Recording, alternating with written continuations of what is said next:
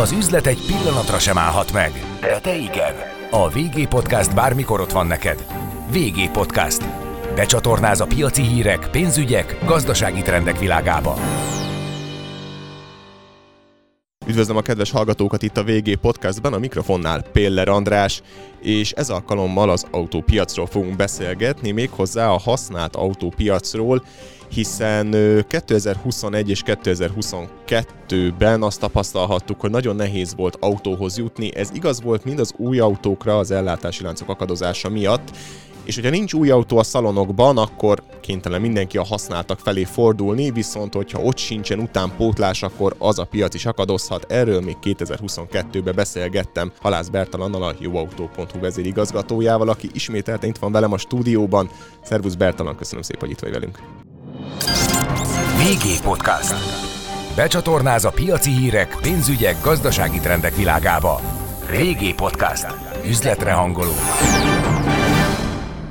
2022 egy igen nehéz év volt az autópiacon, hiszen az ellátási láncok akadozása, alapanyaghiány, energiaválság, rengeteg minden hátráltatta a piacot, illetve ott volt a koronavírus utáni kilábalási időszak is, ami megint nem volt a legegyszerűbb, viszont 2023-ban talán már ezek az ellátási panaszok, ezek az utánpótlás hiányok annyira nem tudom, hogy mennyire lesznek érzékelhetőek. Az új autópiac az most egy másik kérdés, a használt autópiacra menjünk rá, hiszen talán Magyarországon többeket érint az, hogy használtan vehessenek autót, pláne a mostani inflációs környezetben. Nem vagyok benne biztos, hogy egy új autó vásárlásba sokan belemernének vágni, már csak azért sem, mert ha körülnéztem ilyen szalonoknak a polcain, fogalmazzunk így, 6 millió alatt új autót kb. sehol nem találtam, sőt, inkább ilyen 7 millió volt a szint, tehát elképesztően felmentek az autóárak, sok esetben marad így a használt, a kérdés az, hogy lesz-e kínálat. A használt oldali kínálatot nagyon erősen befolyásolja az, hogy mi történik az új autós piacon, és hát ugye jól vezet, a felvezetésben jól ö, tapogattad ki, hogy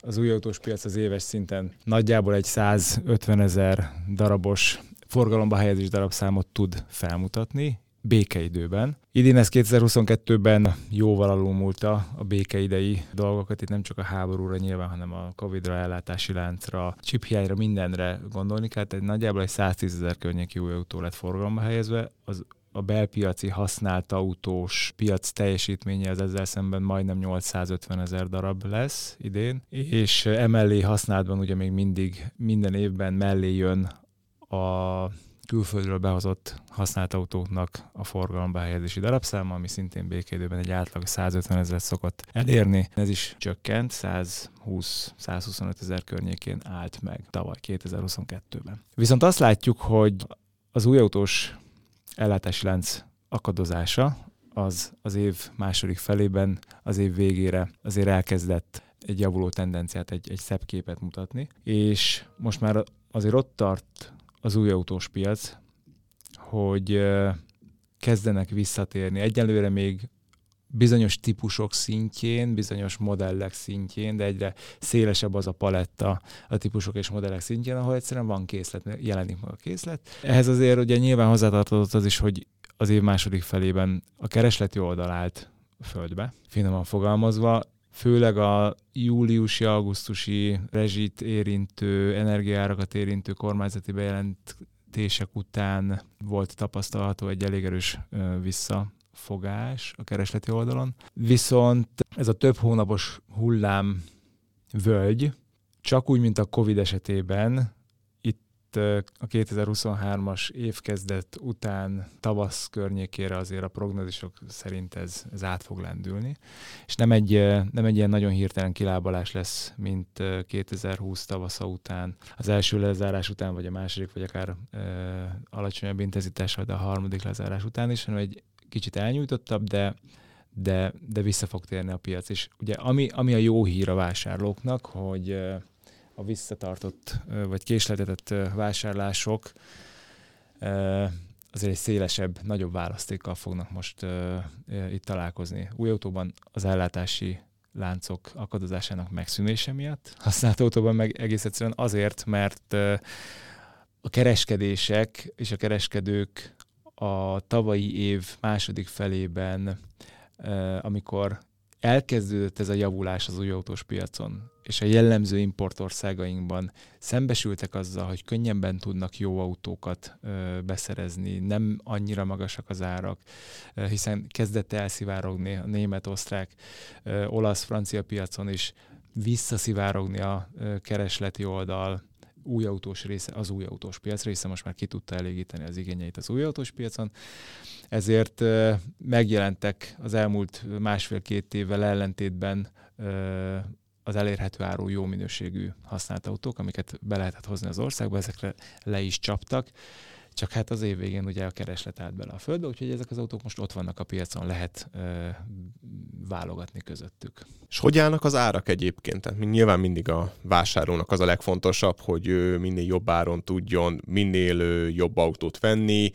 Nyilván mindenki keresi a fiatalabb autókat, talán sokszor szoktak népszerűek lenni a nagyvállalatok által flotta lecserélések után ezek a négy-öt éves autók, amik ugye általában nagy cégnél, amikor eljön az az időpont, hogy így már érdemes cserélni a flottát, ez korábban ilyen négy év körül volt, ha jól tudom, aztán a koronavírus alatt ilyen 5-6 évig azért kitolódhatott, de aztán még mindig fiatal autók, és a legtöbb nincs úgy meghajtva, mint például egy sima magánszemélynél kint, sokáig kint lévő autó. Jó állapotban vannak, jó felszereltségű kocsik, amik nagy számban kerülhetnek be a kereskedésebe egy cserénél.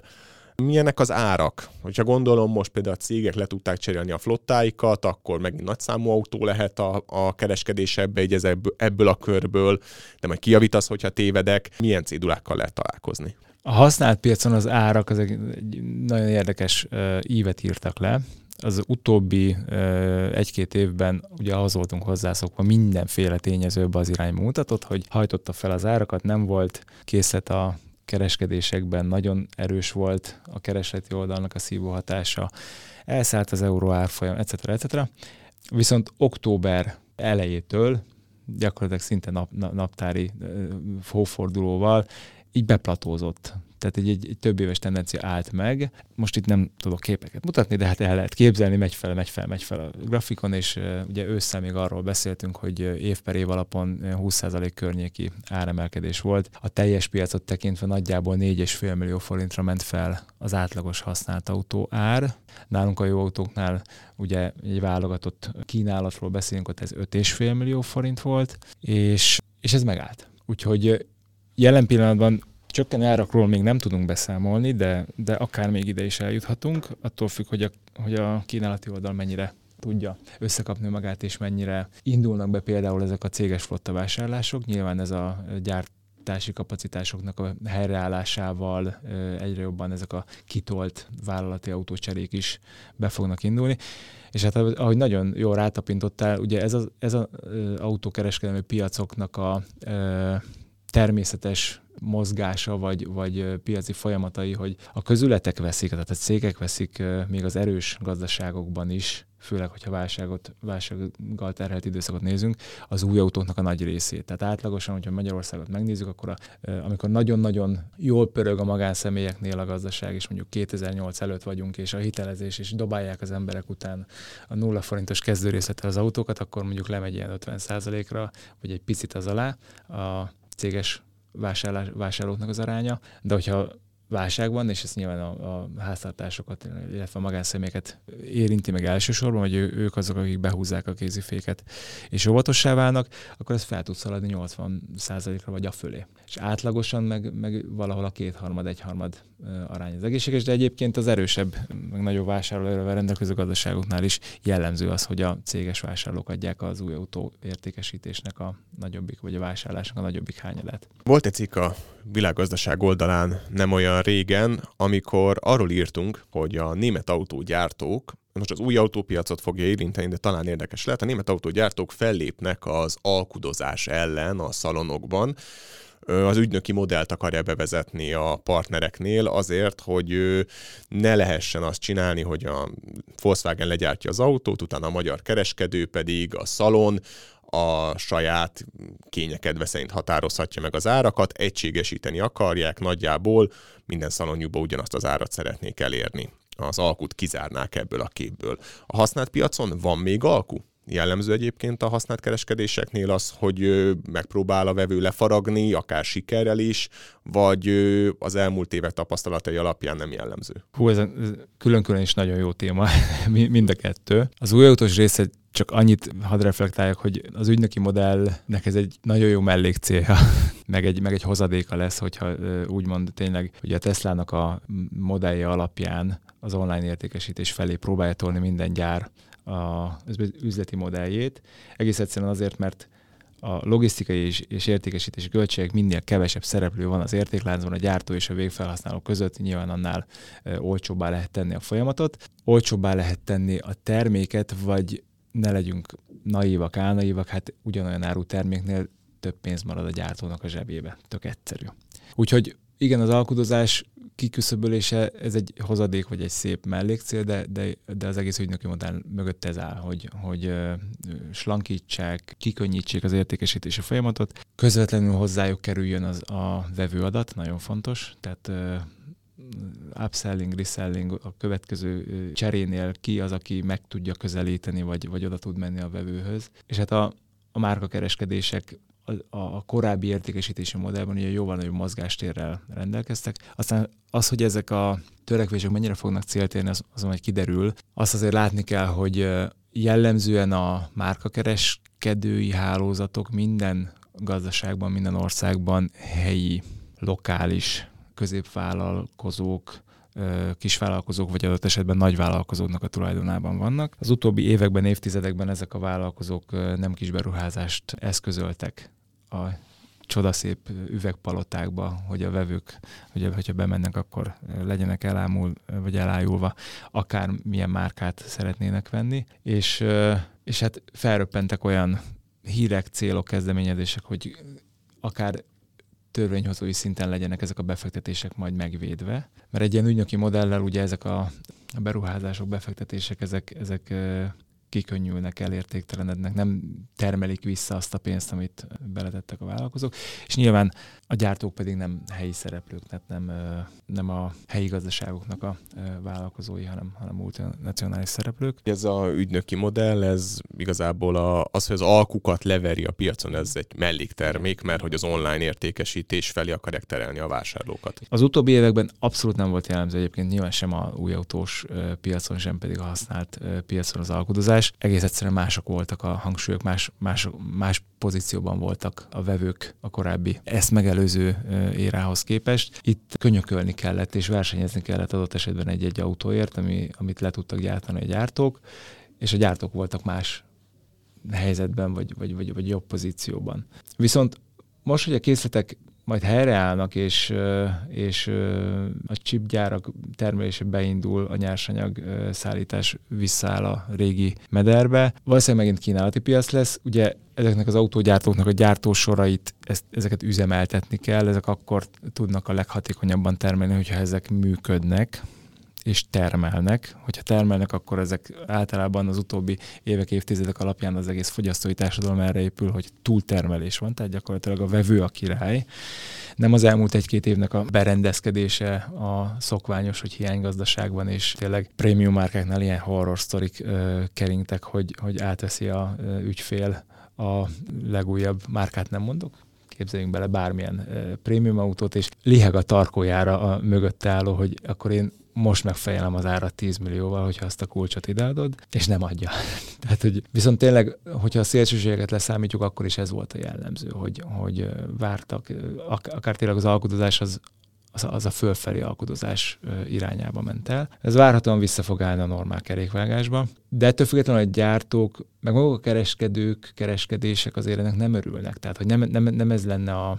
Tehát annak ott van egy gyártási költsége az értékláncban, a logisztikában, az értékesítésben mindenki a saját ö, költségeit lefedendő ráteszi az árését. Most nyilván előtérbe került a rezsi költség, ezeket az üvegpalotákat, ezeket ki kell fűteni. Tehát ezek tényleg mindenkinek megvan. Az, hogy ha én szeretném érezni azt az érzést, hogy én bemegyek egy ilyen autószalomba, és ott engem kiszolgálnak, és, és én, én vagyok a, úr, aki, aki most egy új autóra akár 6-7 millió forintos kezdőárral beruház, akkor ennek a másik oldalán ott vannak a költségtényezői. És az árak új autóárakban, ugye említetted a 6-7 milliót, Hát igen, itt, itt indulnak, és hát ezek ráadásul a budgetmárkák, vagy, a, vagy az új budgetmárkák, ugye jellemzően a Dacia, Lada, már ezek is, főleg a Dacia talán kezd kiárazódni, és men, menni fel ebből a szegmensből, de, de jönnek helyére az új ö, kínai márkák, ugye az MG, a most már dizájnban is nagyon tetszetős ö, kis belépő szúvjával, ö, pont ebben a ásában tud mozogni. Ö, meglátjuk, hát nyilván, nyilván ez, ez is egy óriási szelete a ö, piacnak, mindig meg lesznek itt is a versenyzők, ugyanúgy, hogy a prémium szegmensben is meg lesznek a versenyzők, tehát hogyha jön egy konszolidálódás a piacon, és az árak azok elkezdenek nyugvópontra kerülni, akkor, akkor egy új ö, szinten, nyilván egy magasabb szinten, de meg lesz ö, a ö, kínálati oldala ennek a szegmensnek is. Ahogy egyébként használatban is azt látjuk, hogy hogy az éveleje az, a, az az olcsó autóknál indul el, indult el szépen, ott, ott szépen elindultak, de, de az egy-másfél milliós autókat vevő réteg kezdett el mobilizálódni, és, és a több milliós használt autókat kereső réteg, ő, ő még egyelőre azért várakozik. Egyébként a használt piacon ő, hogy történik a vásárlás? Egy összegbe leteszik a vevők a pénzt az asztalra, vagy kölcsönkonstrukciókat vesznek igénybe? Mi most a jellemző? Hát az elszálló hitelkamatok ö, miatt most ö, nagyon-nagyon visszaesett a, a hitelezés. Ö, nyilván ez is majd konszolidálódni fog meg, hogyha a, az infláció az visszatér a egy számjegyű sávba valamikor, remélhetőleg még idén évvégén, akkor ez majd megint el tud kezdeni fölfelé tendálni, de egyébként a használt autós hitelezés vagy leasing konstrukcióknak a darabszáma egyébként sem volt az utóbbi években vagy évtizedben olyan hű, de magas. Egy picit átrendeződött ez a piac is, a szabad felhasználású kölcsönök meg személyi kölcsönök azért elkezdték átvenni a, a, vagy kiszorítani, vagy, vagy beleharadosni a klasszikus autoleasingnek a piacába. De hát ez törvényszerű a fejlődés a piacnak. A, a nagy féket azt jelenti, hogy most nyilván megugrottak a kamatszintek, és, és egyelőre ez most eléggé visszavetette a hitelezési kedvet. Mit lehet javasolni azoknak, akiknek mondjuk hirtelen áll be a szükség, hogy cserélni kell, vagy akik mondjuk már tényleg az elmúlt időszakban nagyon halogatták a, a, az autónak a lecserélését. Érdemes most még várni egy kicsit, mondjuk nyár elejéig talán, vagy az őszig, vagy nem, nem érdemes most várni, hanem most ki kell használni azt, hogy egy kicsit átrendeződőben a piac. Lehet-e javasolni, vagy ajánlást tenni esetleg azoknak, akiknek már érik a dolog?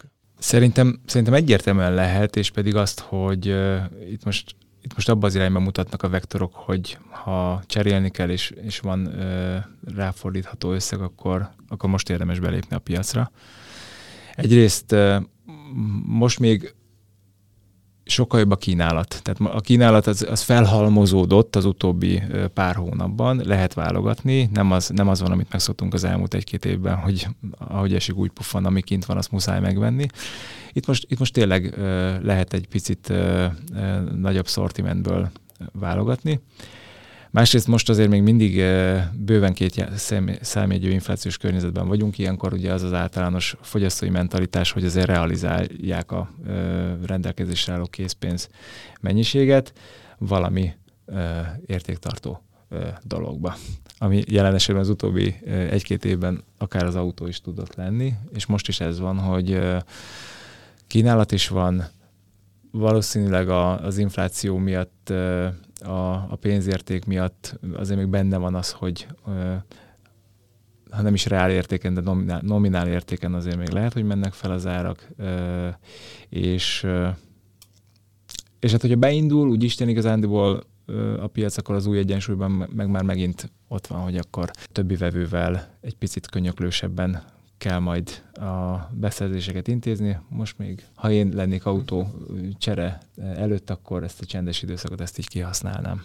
Említetted, hogy most sok mindenből lehet válogatni, és tényleg nem az van, hogy ami ott áll, azt, arra azt el kell vinni, mert nincs más. Miből is tevődik össze ez a nagy kínálat? Olvastam, hogy már talán az eladott autók 50%-a SUV Magyarországon. Tudom, hogy ez valóban így van-e, bár tény is való, hogy elég sűrűn lehet Budapesten ezekkel a testesebb autókkal találkozni, illetve most váltakozik az, hogy benzines, dízeles, ugye dízel kifutóban van, a benzint azért még ajánlják, hogy annak még van pár éve, abban még lehet befektetni, de hát az elektromos autók is ugye már előtérbe kerülnek, és ahol lehet, ott próbálják fejleszteni a töltőkapacitásokat. Mit találkozhatunk a kereskedésekben? Itt ugye megint érdemes különvenni a, az új autót meg a használt autót. Uh, nyilván az a, az a egy-két-három éves, vagy, vagy akár ugye, hogyha a flotta autókat nézzük, az a négy-öt éves pét, az a használt piacon, az mindig benne lesz. Az új autóknál akár a hajtásláncot, akár a felépítményt nézzük,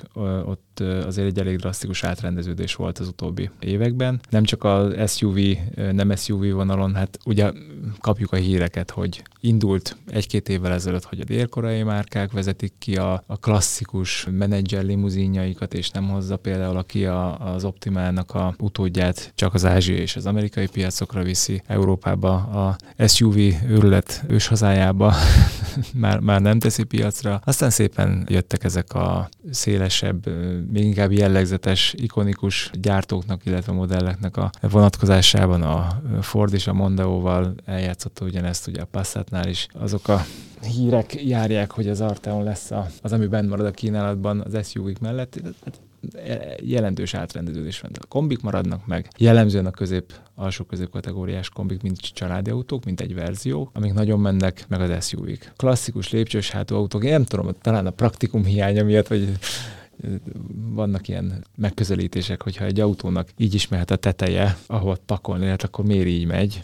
A, hát, a hátsó része, ugye most így ilyen inversben a lépcsős hátú és a kombi esetében, de tény, hogy nagyon erős ez a divat hullám, és ez Nyilván ez is meg fogja találni a, a, a nyugvópontját. Lehet, hogy már ott vagyunk a közelében, meglátjuk. Elektromosban, meg hibridben, meg tehát itt is nagyon sok vektor van a VLTP-től kezdve, ugye a károsan kibocsátási normák, az ezzel való üzletelések, az, hogy milyen modelleket teszünk, milyen hajtásláncokat mármint gyártói szinten a piacra. Itt Európában főleg nyilván az uniós szabályozás által ez egy nagyon erősen gerjesztett folyamat volt, erősebben, mint Ázsiában vagy az Egyesült Államokban, és hát ennek ugye meg is lett a, az eredménye új autópiacban már nagyon-nagyon erős hányadokat harapnak ki a hibridek és, az elektromos hajtásláncautók is. Használatban nyilván ott ez egy másik játszótér, vagy másik focipálya. Addig, amíg ezek jellemzően magas áron fognak pörögni, ezért ez mindig egy picit ilyen prémiumabb szegmens lesz. Nem tartunk még ott, hogy ez a, az előbb említett egy másfél millió,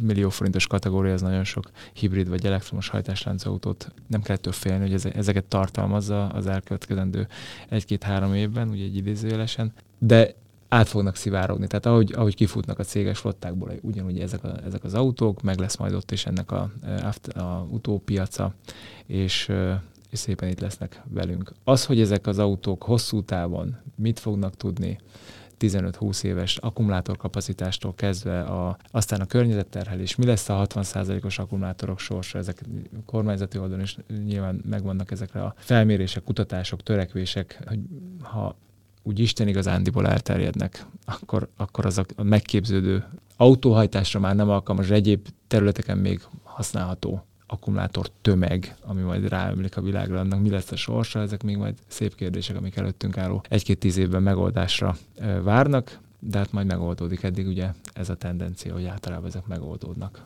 SUV és kombi, ugye azt mondtad, hogy itt Európában ezek most a népszerűbb típusok, ezeket keresik a vevők. A sportosabb autók akkor így kikopnak kicsit. Mondjuk gondolom, mondjuk Németország, ahol mondjuk lehet hajtani az autópályán, ott talán más a piac. Magyarországon mindig mindenki azt mondja, hogy minek vesz valaki Magyarországra sportautót, hiszen sehol se lehet kihasználni.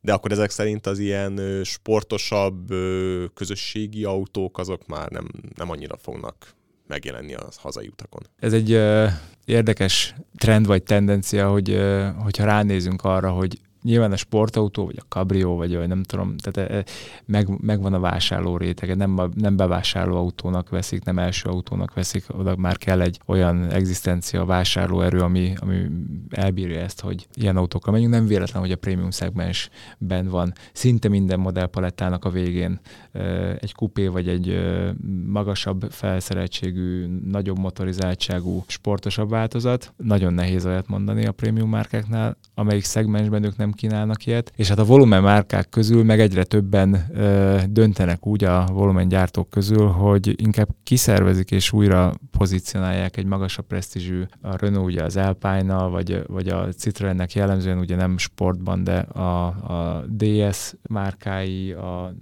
japánoknak már jó ideje megvannak ezek a, ez a szegmentálás, tehát volumenben nem annyira jellemző, meg, meg hogyha valakinek meg is van a, a kis státusza, vagy, vagy, vagy az a terméke, amit éppen be tud tolni a volumenpiacon a vásárlóknak, ott valamilyen motorsportos háttér kell hozzá nyilván a Hyundai-nak az N szériás autói, vagy jellemzően még ugye a Fordnak a STRS, tehát hogyha benne vannak valamilyen ilyen sorozatban, akkor onnan le tud ez szépen szivárogni, de de hát nem ez lesz a jellemző, soha. Nem is, nem is volt, és nem is lesz. Használt autóknál mindig felmerül a kérdés, mert ha valakinek már van egy idősebb autója, mondjuk tegyük azt, hogy már 15 év fölött mocorog az az autó, akkor mikor érdemes cserében gondolkodni, és hol van az, ahol még a szigetelőszalag használni fog a ö, szervizekben. Ugye az autószervizek is egyre nehezebb helyzetben vannak, hiszen az új, modernebb autók azok már kb. úgy vannak összerakva, hogy földi halandó ne nyúlhasson bele a motortérbe, tehát ott minden ilyen összeheggesztett dobozokban van, hogyha rossz, akkor cserélni kell, nincs mese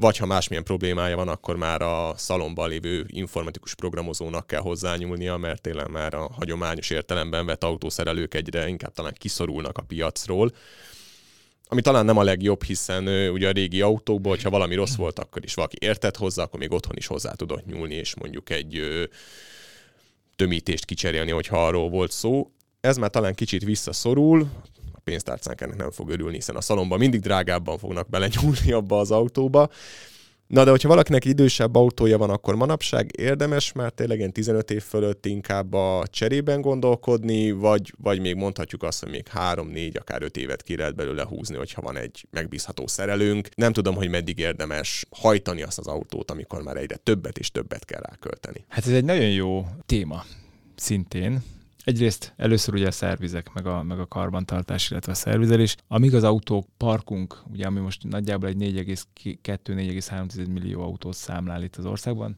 akkor arányban fog belső égésű klasszikus autókat ö, tartalmazni. És itt bármennyire is modernek ugye a motortérbe a belső égésű motornak, a, vagy bár, váltónak bármilyen mechanikus szerkezetét ugye a klasszikus elvek szerint kell javítani.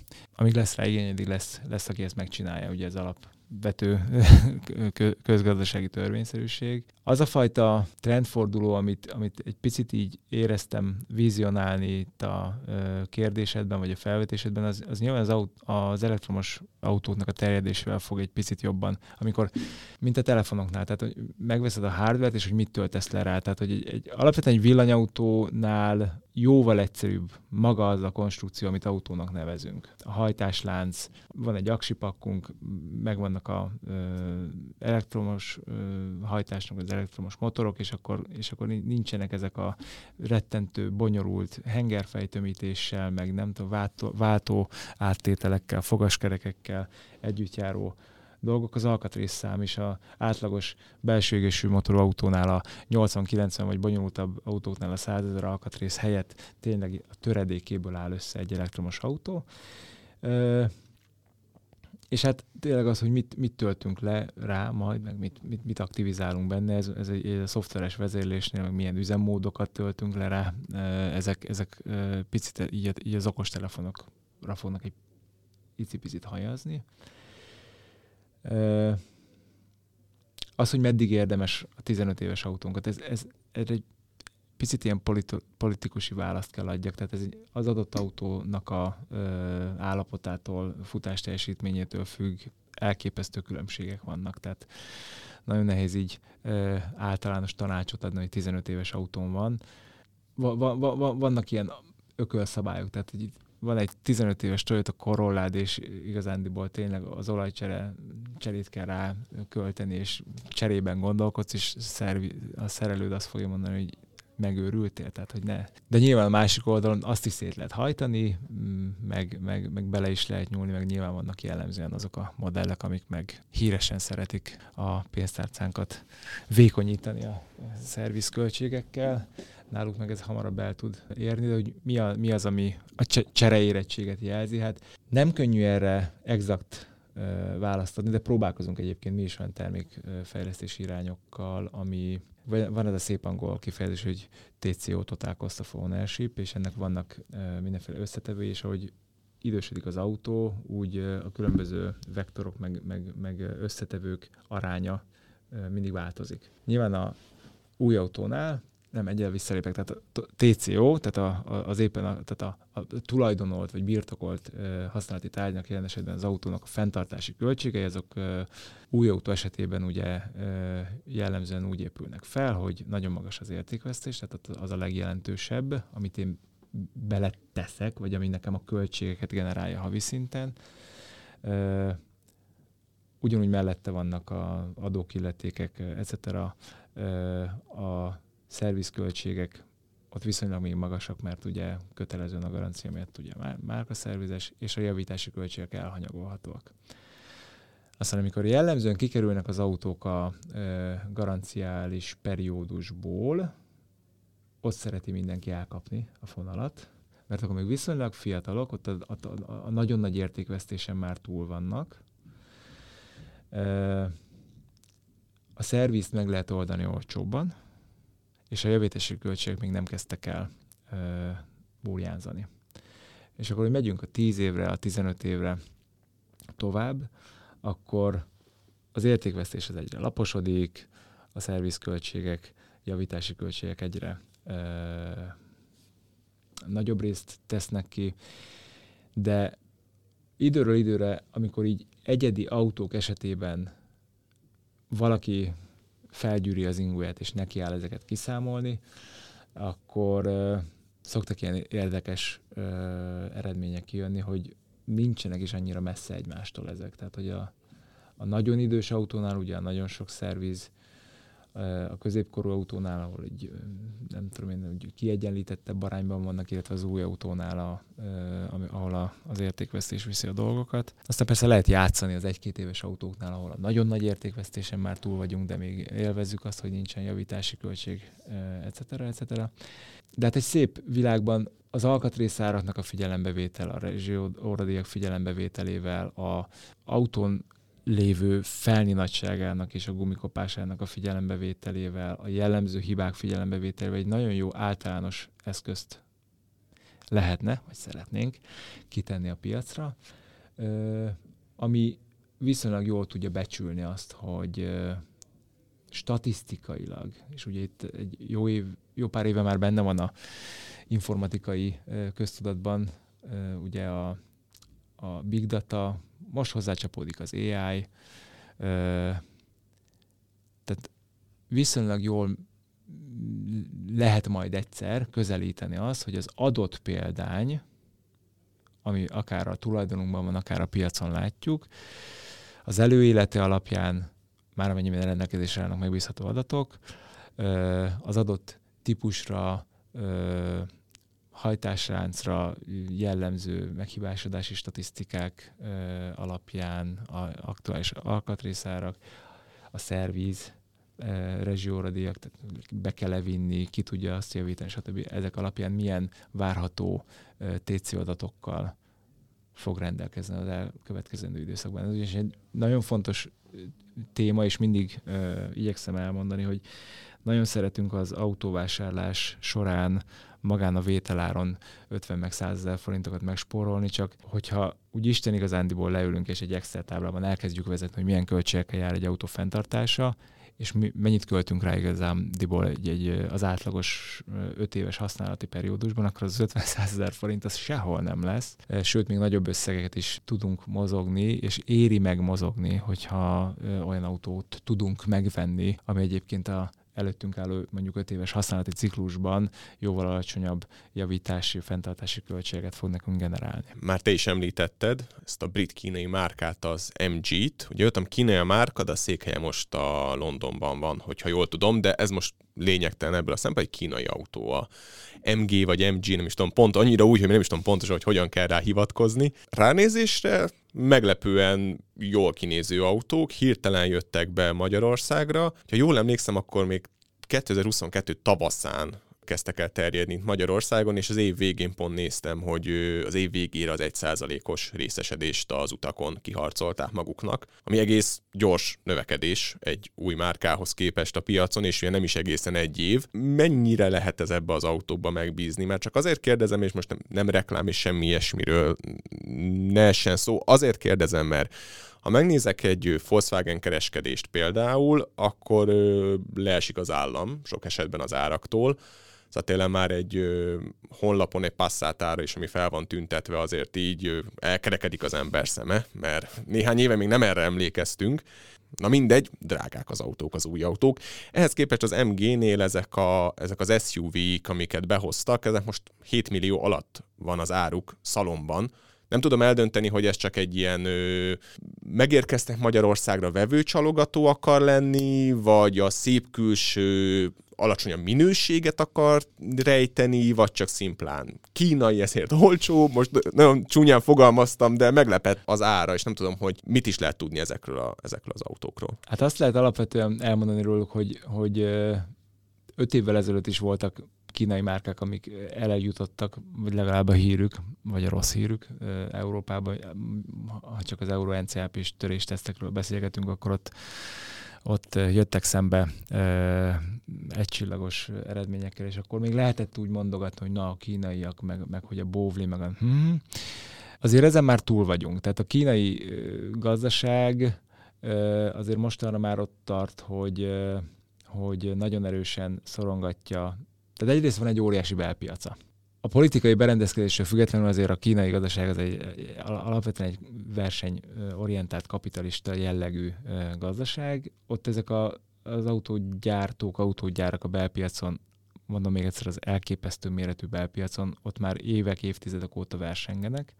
Benne van az, hogy az ottani keresleti oldalt ugyanúgy meg kell győzni arról, hogy az ő termékét válasszák, és mi nem ismerjük ezeket a gyártókat, de ezek nem, nem most ö, alapultak, tehát itt ezek a tényleg az 50-es, 60-as években, vagy akár még korábban ö, már ott vannak a ö, kínai belpiacon, és, ö, és hát ők is szeretnének növekedni. Az egész világ szeretne növekedni,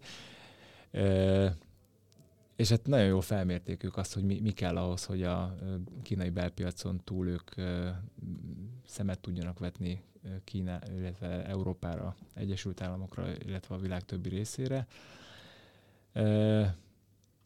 Kiszámolták, nem volt bonyolult, hogy jól kell kinézzen az autó, tehát az autóvásárlásnál. Én nem is tudom, hogy mikor fordultunk bele ebbe, a, ebbe az utcába, de tehát tényleg kicsi túlzással már ott tartunk, hogy néz, nézzük az utcán az autókat, és ami tetszik, az, arra keresünk rá. Korábban ugye volt az a sztereotípia, hogy a kereskedésben a női vásárlók, ugye az autó színe volt a legfontosabb. Lehetséges, hogy a külcsíny már a férfi vásárlóknál is prioritást Egy, élvez? Egyértelmű. Tehát a, sokszor esett a női principiumokra, de a férfi principiumokat is ki kell valahogy fejezni, ugye? Kinek mennyire és milyen formátumban de ebben az autónak a külleme mérete, etc. etc. ezek nagyon szépen e, tudnak e, meghosszabbított, nem is tudom, e, személyiségképként funkcionálni. Tehát jól kell kinézzen, jól néznek ki. Nem egy bonyolult dolog, fel kell, fel kell venni néhány formatervezőt innen a klasszik piacokról, vagy a klasszik márkáktól. Eljátszották ezt, ezt a dél-koreai márkák is akkor, amikor úgy Isten igazándiból elkezdtek terjedni, és leigazoltak szakembereket, nem csak design fronton, egyébként műszaki fronton is, tehát ott van, aki a nem, nincs benne tudtommal nagyon mélyen egyik versenysorozatban sem, de amikor így a saját ö, márkáinak így a végén lévő sportosabb ö, autókat tervezték onnan, azért a BMW M részlegétől igazoltak ö, stábot, és, és hát ezzel ezt meg lehet oldani. Aztán a gyártókapacitások a helyi igényekre szabva, tehát a kínai gazdaság az már tényleg nem, nem abból él, amiből 30 évvel ezelőtt, hogy, hogy mindenki oda vitte a termelését, aztán este 8 után átkapcsolták a stemplizőt, és más márkanéven ilyen, ilyen utángyártó dolgokat kezdtek el forgalmazni. Úgyhogy igen, számolni kell velük. Az az egy százalék, amit említettél, az nyilván ugye az új autós értékesítésre vonatkozik, az, hogy a teljes készleten lehet, hogy el fogják érni hamarosan azt is, hogy a teljes autóállománynak egy ilyen jelentős részét magukénak tudják. És hát jön az utánpótlás, tehát nem, nem csak az MG, tehát jelen pillanatban is a benfentes autópiaci plegykák vagy hírek szerint nem is egy kínai márka végzi a, az importőr keresési folyamatait Európára, Közép-Európára, akár Magyarországra is, és számolni kell velük. Ugye a dél-koreai márkák nagyon jól belenyúltak, megfogták a piacnak, meg a fogyasztói fejekben lévő pozíciónak ezt a megbízható részét. Ehhez sem kellett, tehát ehhez is, ez is egy üzleti döntés, hogy akkor most én nem tudom, 7 év garanciát adok az autóim mellé. Miért? Azért, mert egyedi a piacon, és azért, mert ez ennél jobban semmivel nem tudom azt sugalni a új márkaként magamról, hogy én aztán baromi megbízható, hogy ennyire bízom a termékemben. Az, hogy valóban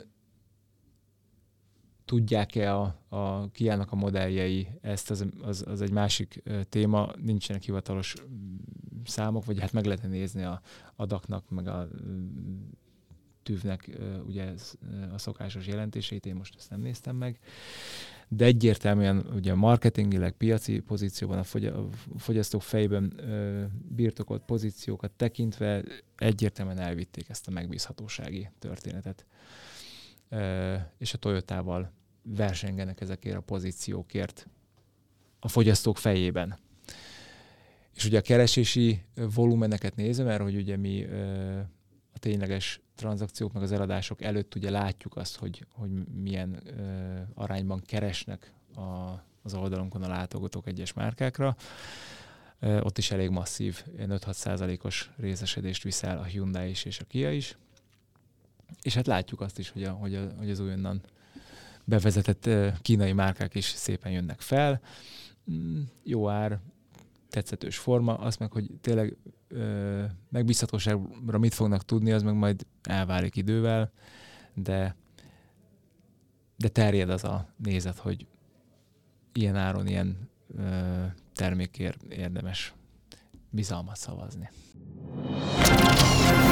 Üzletre hangolunk. VG Podcast.